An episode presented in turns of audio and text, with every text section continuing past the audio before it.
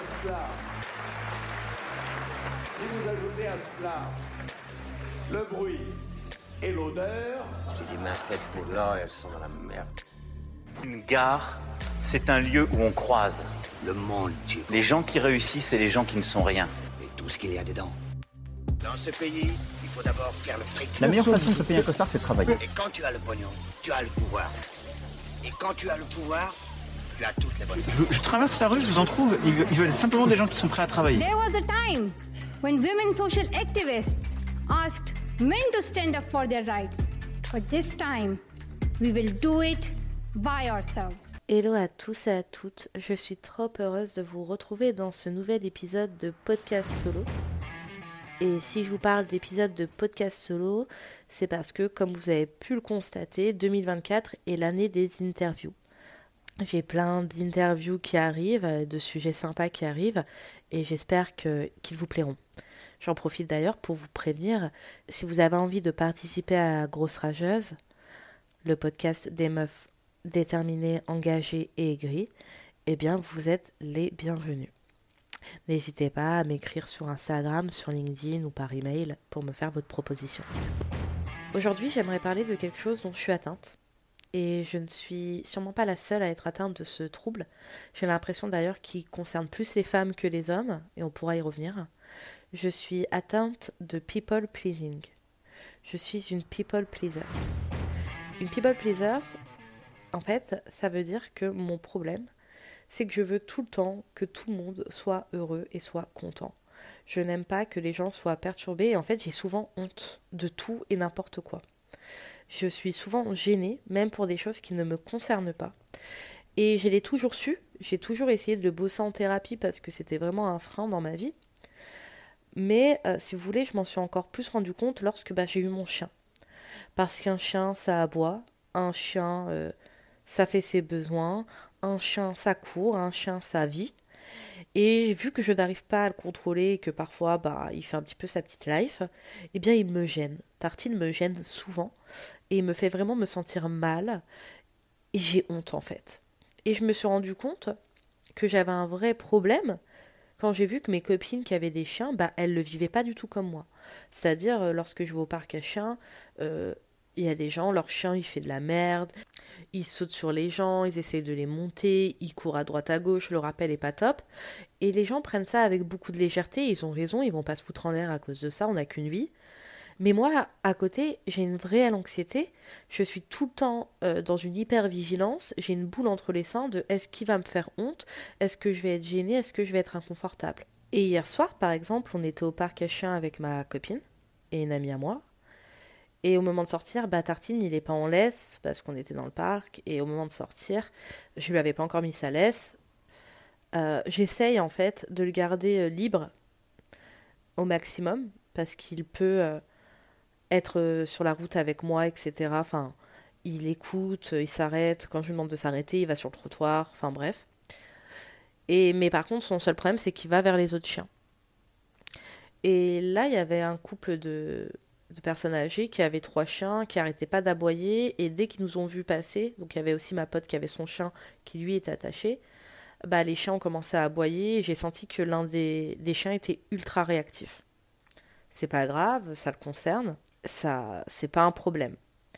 Mais en fait, le maître, enfin le maître et la maîtresse du chien me faisaient me sentir ultra mal parce que je n'arrivais pas à rattraper Tartine parce qu'il fallait que je l'attache parce que si l'autre chien était réactif, je voulais éviter euh, une confrontation. Et en fait, si vous voulez, le, maître n'arrêtait pas de souffler sur moi, de faire oh, et j'avais super honte, je me cachais. Et ma copine, elle arrive, elle me dit Mais qu'est-ce que tu fais Récupère Tartine Je fais Non, mais attends, le mec et tout. Et elle me fait Bon, on en a rien à foutre du mec, on le connaît même pas.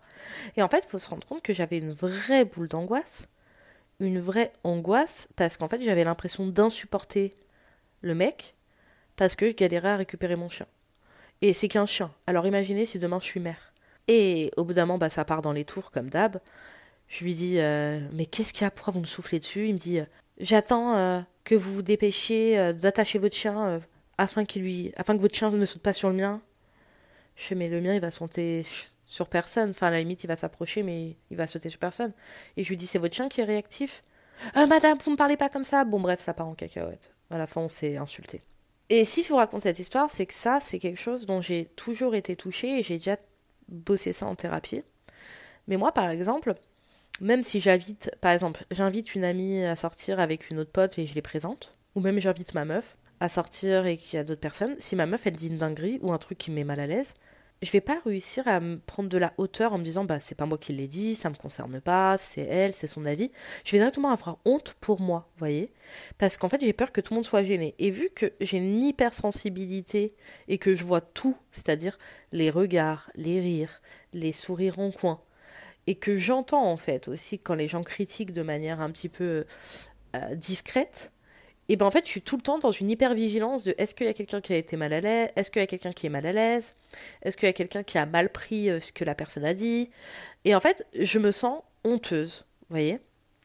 Et ça, quand j'ai bossé en thérapie, on est parti chercher pourquoi, etc. Et bah, déjà, je pense que si on est... En fait, j'en ai parlé sur LinkedIn, si vous voulez, de ça. Et la plupart euh, des personnes qui répondaient c'était des nanas et elles me disaient oh là là je suis concernée par le même problème que toi. Je vous assure, si vous regardez ce post, il y a que des meufs qui disent qu'elles ressentent la même chose que moi, qu'elles sont concernées par cette problématique, etc. Et je pense que si les nanas elles ont aussi peur de mettre mal à l'aise les autres, si elles se sentent d'une responsabilité pour que tout se passe pour le mieux, c'est parce qu'en fait on est on est formaté et éduqué à être dans le care depuis qu'on est enfant. C'est-à-dire que les femmes sont euh, le foyer, elles doivent tenir le foyer, elles doivent faire en sorte que tout le monde se sente bien dans le foyer et que personne ne se sente gêné. Résultat, vu qu'on est éduqué comme ça, pour peu qu'on soit très, euh, bah, très fragile ou du moins qu'on soit, voilà, qu'on soit sensible, eh bien, on va reproduire ça. Et moi, par exemple, j'ai beaucoup vécu avec ma mère parce que ma mère n'est pas du tout comme ça. Alors pourtant, c'est une femme. Mais ma mère, c'est une femme particulière, c'est une femme euh, bah, qui, qui m'a élevée toute seule. C'est vrai qu'elle performe la féminité sur certains aspects, mais pour être honnête, il y a des choses où elle est vachement plus masculine qu'un homme. Et euh, elle est notamment plus masculine euh, et plus virile, entre grosses guillemets, lorsqu'elle impose ses limites et lorsqu'elle fait part de son mécontentement. Et elle m'a souvent mise dans des situations où j'étais très très gênée, quand par exemple elle n'était pas d'accord avec des, des serveuses, des coiffeuses, même à la parfumerie, lorsqu'elle s'entend pas avec une conseillère. Elle va, en fait, elle en a rien à foutre de mettre un malaise. Vous voyez ce que je veux dire? Elle n'est pas d'accord avec toi, elle n'est pas d'accord avec toi, et elle se barre. Et moi, c'est vrai que je l'ai toujours subi depuis que je suis enfant, parce que ma mère, elle a un putain de gros caractère, et pour vous, pour vous, pour vous expliquer un petit peu cela, euh, je vais mettre les, je vous expliquer, vous allez rire. Quand j'étais gamine, par exemple, je me suis fait euh, en fait, j'avais une copine qui s'appelait Salomé. D'ailleurs, Salomé, si tu m'écoutes. Et euh, peut-être que j'étais un peu amoureuse de toi, Salomé, euh, quand on était en primaire. Je sais pas. Mais en tous les cas, j'avais une copine qui s'appelait Salomé et on se tenait la main pour courir, etc. Et Salomé, elle est tombée. Moi, bah, je suis pas tombée. Et vous savez, quand on était gamin, dans la cour de récréation, il y avait du sorte de gravier. Et Salomé, elle est tombée sur le gravier.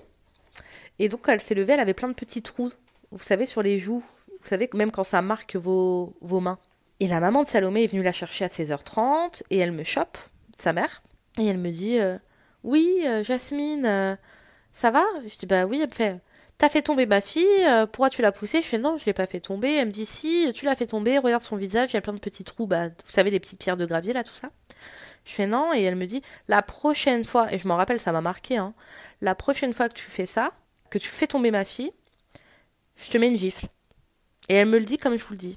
Et je la regarde, mais totalement choquée. Et je dis, euh, je réponds pas, ou je dis d'accord. Et dans l'idée, euh, la mère de Salomé part. Et là, il y a quelqu'un qui vient me chercher en courant. Je crois que c'était Stanislas. Il vient me chercher et il me dit euh, Oh là là, oh là là, viens, ta mère, elle va se battre sous le préau. Et j'arrive en courant. Ma mère, elle était face à la mère de Salomé. Elle avait demandé à la pionne qui s'appelait Simone, j'adorais Simone, de lui tenir son sac à main et elle disait à la mère de Salomé Bah viens, bah viens te battre, tu veux te battre? Bah vas-y, vas-y, allez, viens, viens te battre, viens te battre avec moi, viens. Et donc la mère de Salomé disait Mais pas du tout, pas du tout. Et en fait, j'ai appris après que si vous voulez, la mère de Salomé, en partant, elle a croisé ma mère. Elle lui a dit Bonjour Kéra, ma mère s'appelle Kéra. Elle lui a dit Bonjour Kéra, euh, voilà, j'ai croisé Jasmine, elle avait fait tomber Salomé, je l'ai prévenue, la prochaine fois qu'elle l'a fait tomber, euh, je mais, mais je sais même pas comment elle a pu lui dire en pensant que ça allait passer, quoi. Je lui mets une petite baffe. Je sais même pas. Enfin, et, elle s'attendait à que ma mère respecte son propos et que ma mère euh, lui dise Ah, ok, pas de souci, ou Ah oui, je vais la disputer. Et en fait, ma mère en a rien à foutre des convenances, en a rien à foutre de ça. Elle a jeté, elle a dit à Salomé, elle a dit à Simone Tiens mon sac. Et elle a dit à l'autre bah vas-y, viens te battre avec moi. Tu veux, te mettre, tu veux mettre une gifle à ma fille? Bah vas-y, mets-moi-en une. Et devant tout le monde. Et moi j'avais honte. Et ça, c'est plein de choses que ma mère, elle a toujours fait. Euh, et j'ai une copine, ça me fait penser à ça, parce qu'en fait j'ai une copine qui est exactement pareil, elle s'appelle Chérine, et je lui fais un gros bisou. C'est-à-dire que ma mère n'est jamais... Bon alors là c'est exceptionnel, elle a dit viens te battre, tu veux frapper ma fille, frappe-moi, ok. Ma mère ne, ne part jamais dans les coups, ne part jamais dans la dans l'hystérie, dans entre guillemets. Mais c'est un peu comme Chérine, c'est-à-dire elles vont pas euh, vouloir se battre, mais elles vont pas lâcher l'affaire. Il y a quelqu'un qui va leur faire une réflexion, ou il y a quelqu'un qui va être inconfortable. Ma mère, elle va se retourner, elle va dire qu'est-ce qu'il y a? Bah qu'est-ce qu'il y a? Et la personne, elle va dire oui, bah, et eh ben non. Vous voyez, elle, elle s'en fout. Pareil, Chérine, elle n'est pas d'accord, elle te pose des questions, elle te met au pied du mur, elle te fait comprendre qu'elle n'est pas d'accord, elle te remet à ta place. En fait, elle... alors que moi, au bout d'un moment, je veux juste que ça se calme. Et ça, c'est un truc de dingue c'est un truc de dingue. Comme je l'ai toujours ressenti. Et comme parfois, mais je me mets dans des états, ça m'est déjà arrivé par exemple d'être avec Chérine, je sais pas, on est en train de boire un café, un truc à Lyon, un truc à Lyon où il mettait la musique très fort et on est en train de bosser. Et Chérine, elle va voir, elle va voir le mec au début et elle lui dit euh, Est-ce que vous pouvez baisser le son? On est en train de bosser. Il le baisse. Et après, elle y retourne. Elle dit Mais est-ce que vous pouvez rebaisser le son? Enfin, c'est vraiment très fort. Et le mec lui dit non et ben moi, euh, je vais dire Ah, ok, très bien, je vais partir. Même si je pense que c'est un gros connard. Et bah, chérie, non. Euh, bah, vous êtes payé par la SACEM Non, mais c'est pas possible, c'est un manque de respect. Le client. Euh, et, je peux comprendre qu'elle soit pas d'accord avec lui, qu'il il, gagne son business. Enfin, mettre de la musique ultra fort pour faire fuir les gens qui veulent bosser, c'est nul. Enfin, je l'entends, mais moi, j'ai. Et je le pense aussi. Je pense que c'est un petit con. Mais ça me met trop inconfortable de lui dire que c'est un petit con. Vous voyez, donc je lui dirai pas. Pareil avec Molka. Et Molka, elle est un peu comme moi, elle dit, dit pas grand chose, c'est vrai. Molka, qui est bah, ma meilleure amie que vous avez déjà entendue sur le podcast, on est déjà allé dans un bar. C'est vrai, c'est un samedi soir, il est 22h30. Il y a tout le monde en terrasse et nous on est à l'intérieur et la musique elle tape, mais on peut pas se parler. Et je dis gentiment au serveur Est-ce que vous, vous, pouvez baisser un petit peu le son On n'arrive pas à s'entendre. Et il me répond, mais d'une manière. C'est-à-dire que c'est même. En fait, le problème, c'est même pas que tu sois pas d'accord avec moi, c'est que tu me manques de respect et que moi je, je dis rien. Il me répond d'une manière ultra désinvolte en me disant On est samedi soir, vous êtes dans un bar, vous êtes à Lyon, comment ça vous voulez qu'on baisse le son? Et moi, la conne, au lieu de lui dire Très bien, vous m'avez parlé comme ça, et bah gardez vos boissons, bonne soirée, j'ai dit Ok, bah on va aller dehors. Et j'ai bu et j'ai payé. Et en fait, c'est des moments où j'y repense et je me dis, mais t'es trop conne. Mais après, ça dépend. Ça m'est déjà arrivé de me faire humilier euh, euh, dans une boutique de chaussures de luxe où la personne me faisait vraiment comprendre que j'avais rien à faire ici, que j'avais pas les moyens. Et tout ça va, je vais rien dire, ça m'est déjà arrivé que chez le coiffeur, on me détruise les cheveux et que je n'ose rien dire non plus. Et je dis oui, oui, oui, alors que non, non, non, parce qu'en fait, je veux mettre personne mal à l'aise. Mais d'un autre côté, ça m'arrive parfois aussi d'imposer mes limites. Ça dépend vraiment, en fait. Euh, c'est ce que je racontais, ça peut m'arriver au restaurant, s'il y a eu un problème dans le pricing, de dire bah non, je vais pas payer. Et là, tout le monde est mal à l'aise et ça craint, mais j'ai vraiment trop l'impression qu'on m'a manqué de respect. Et en fait, vu que c'est les deux extrêmes, parce que je suis borderline, et c'est vrai que j'aime pas dire je suis borderline, c'est pas ma personnalité, parce que j'ai des traits de personnalité borderline. Euh, c'est les deux extrêmes, c'est où je me mets en position basse et donc bah je ferme ma gueule, ou je me mets en position haute et je m'arrête plus. Bah, c'est vrai que euh, parfois de moi-même, je vais fermer ma gueule parce que je sais que je peux partir en cacahuète si je l'ouvre, voyez. Et ça, c'est un truc hum, qui est très compliqué pour moi parce qu'en fait, j'ai toujours une sorte d'angoisse dans le ventre de mettre tout le monde d'accord, que tout le monde s'entende bien et que tout se passe pour le mieux. Alors qu'en fait, je suis désolée, ce n'est pas de ma responsabilité.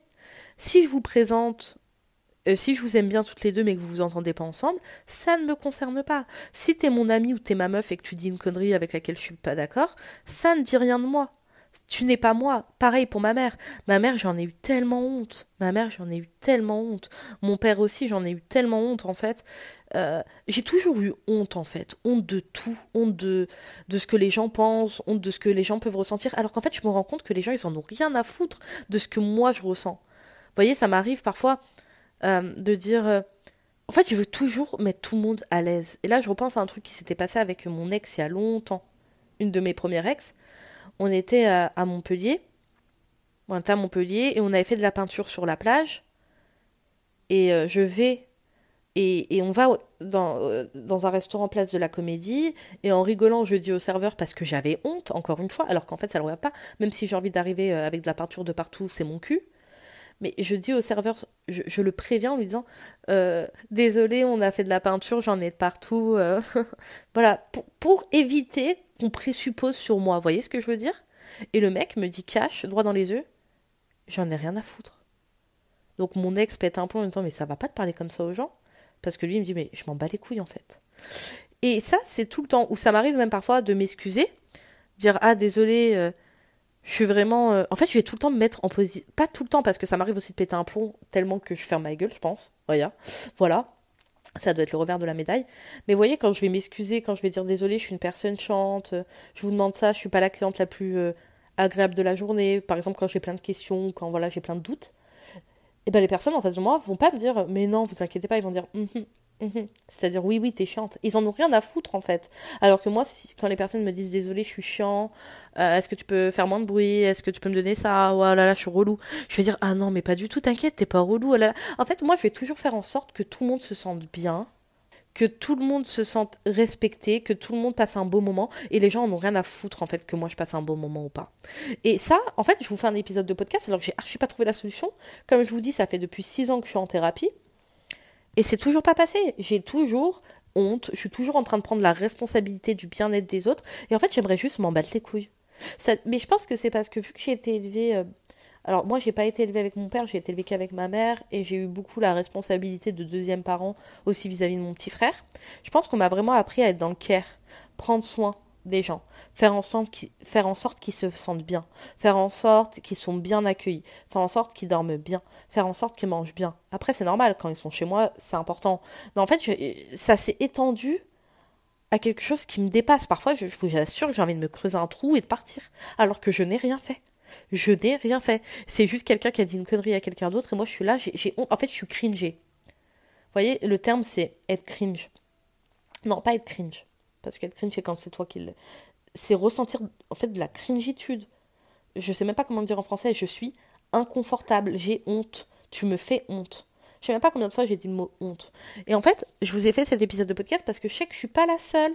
Je sais que vous aussi, vous avez. Enfin, peut-être pas vous, mais souvent les femmes, vous voyez. Les hommes, eux, ils en ont un peu rien à foutre. Tu vois, les femmes, c'est toujours on va regarder comment elles sont. Est-ce que euh, leur maison est bien tenue Est-ce que leurs enfants sont bien habillés Est-ce que leurs enfants sentent bon La douche, les devoirs Euh, Quand euh, ton enfant écrit ou ton enfant t'arrive pas à le tenir dans la rue, tout le monde va te regarder en mode pauvre mère, euh, complètement débordée. Un homme, il en a rien à foutre. Son gosse, il a du chocolat tout autour de la bouche, il. Ah il...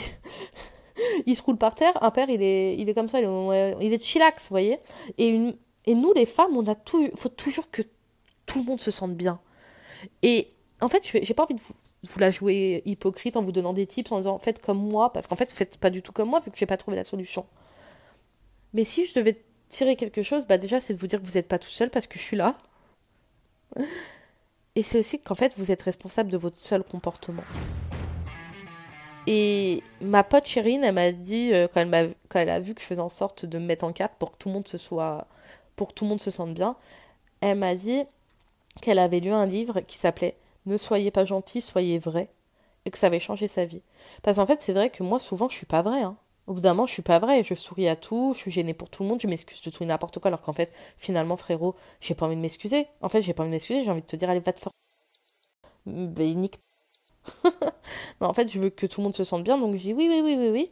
Et donc, je pense que je vais le lire, ce livre, déjà, et je vous invite à le lire. Et je vous invite aussi à prendre l'entière responsabilité de vos comportements et à assumer vos positions, vos comportements, mais ne pas prendre la responsabilité de ceux des autres en fait, de ce que les autres pensent, de ce que les autres créent. Vous êtes responsable de vous-même. Et encore, vous êtes responsable de ce que vous dites, de ce que vous pensez. Vous n'êtes pas responsable de ce que la personne comprend. Et on peut pas toujours mettre tout le monde d'accord. On peut pas faire en sorte de que tout le monde soit au détriment. Enfin, moi, je, sens bien que j'ai une boule d'angoisse quoi dans les situations. euh, de rencontres, de sociabilisation, j'ai une boule d'angoisse de me faire honte ou d'avoir honte ou que les gens soient aient honte ou que tout le monde soit gêné. Mais c'est pas possible, en fait. C'est pas possible. Je peux pas avoir la responsabilité des ressentis des uns et des autres. Je peux avoir ma responsabilité, enfin, la responsabilité de mes propres ressentis et c'est tout et c'est mon max. Donc voilà, cesser, cesser d'être une people pleaser. Et en fait, finalement, juste cesser de vouloir. Euh, la gêne, ça fait partie des relations sociales. Euh, les quiproquos aussi, les désaccords aussi. Et je pense que au bout d'un moment, faut juste mettre d'accord sur le fait qu'on n'est pas d'accord. C'est plus facile à dire qu'à faire. Mais je crois qu'il faut vraiment prendre de la hauteur, faut vraiment s'inspirer des hommes, parce que je vous assure, les hommes, ils en ont rien à foutre de pas la jouer, que, que, que leur comportement ne soit pas socialement acceptable ou que en fait ça mette mal à l'aise. Et d'ailleurs là, ça rejoint, j'y pense, mon propos, il rejoint bien les, les masques sociaux. Vous voyez, si on a des masques sociaux euh, dans la société, c'est pour, euh, c'est pas tant pour nous que pour les autres. C'est pour euh, que les gens soient à l'aise. Voyez, c'est pour qu'on les mette à l'aise, qu'ils soient pas gênés. On n'a pas envie de sourire, on va sourire parce que bah ça se fait pas de pas sourire. La personne elle va pas bien le vivre. Et d'ailleurs, quand vous êtes avec des personnes, et je reviens à ça, des personnes qui ont par exemple un trouble autistique ou des personnes qui ont qui ont pas trop la notion de ce qui gêne, ce qui gêne pas. Enfin, vous voyez, par exemple, moi, ma copine, elle a pas envie de sourire, elle va pas sourire. Elle a pas envie de te parler, elle va pas te parler. Elle va de temps en temps faire des efforts pour que tout le monde soit à l'aise, mais elle va pas se forcer pour euh, mettre tout le monde à l'aise euh, tout le temps, euh, qu'il n'y ait aucune gêne. Et je sais qu'au début, je trouvais ça trop inconfortable. Il y a des fois où je l'ai ramenée chez ma mère, ma mère elle disait elle fait la gueule, je fais non, elle est juste fatiguée. Parce que ma copine, elle a un petit peu réussi à s'émanciper de ça. Et je pense que c'est vraiment important de réussir à s'émanciper et de réussir à. En fait, c'est pas de notre responsabilité que les gens se sentent bien, qu'ils soient gênés, qu'ils soient pas gênés. Ça ne nous concerne pas. Ça ne nous concerne pas, en fait. Donc je vous invite à méditer sur ça et à accepter que les gens ne soient pas toujours au top. Et à accepter que. En fait, et aussi, désolé, je, pense en, en enregistrant, mais en fait, je pense aussi, parce que j'allais vous dire ça, que c'est un problème d'ego en fait, j'ai un problème d'ego. Et je pense que parfois, les personnes comme moi ont un problème d'ego. C'est-à-dire que autour d'une table où on est 10, je sais pas pourquoi, je vais me croire plus intéressante, plus importante, plus centrale que les autres, donc je vais prendre la responsabilité du bien-être. Vous voyez ce que je veux dire? Alors qu'en fait, je m'en bats les couilles. Si déjà je fais la, paix avec mon ego en mode bah non, t'es une personne parmi tant d'autres, t'as pas de responsabilité pour ce moment, et bah c'est. Donc je vous invite aussi à faire un, travail sur votre ego et sur votre place dans l'espace et dans vos cercles. Vous n'êtes pas le centre du moment. Donc en fait, qu'est-ce qu'on s'en bat les couilles que ça se passe bien ou pas? Ça vous concerne même pas. Tout le monde se, départage la responsabilité et chacun check euh, sa propre gêne et, et son propre mal-être. Voilà, je vous fais des gros, gros, gros bisous. Gros bisous. Je profite aussi de ce moment pour vous dire que vous pouvez toujours rejoindre le mastermind de février, celui qui commence le 5 février, donc la semaine prochaine. C'est un mastermind bah, pour apprendre à vendre grâce à sa personnalité. Parce que certes, je suis une people pleaser, mais je sais vendre avec les mots et je sais vendre euh, avec le storytelling. Donc si vous voulez aussi vendre grâce à votre personnalité, vous mettre en avant, mettre en avant votre personnalité, vos valeurs et attirer les clientes avec qui vous voulez travailler, Enfin bref, si vous voulez vendre grâce à un contenu différenciant et impactant, vous êtes les bienvenus. Je vous fais des gros gros bisous et je vous mets le lien d'inscription en bio.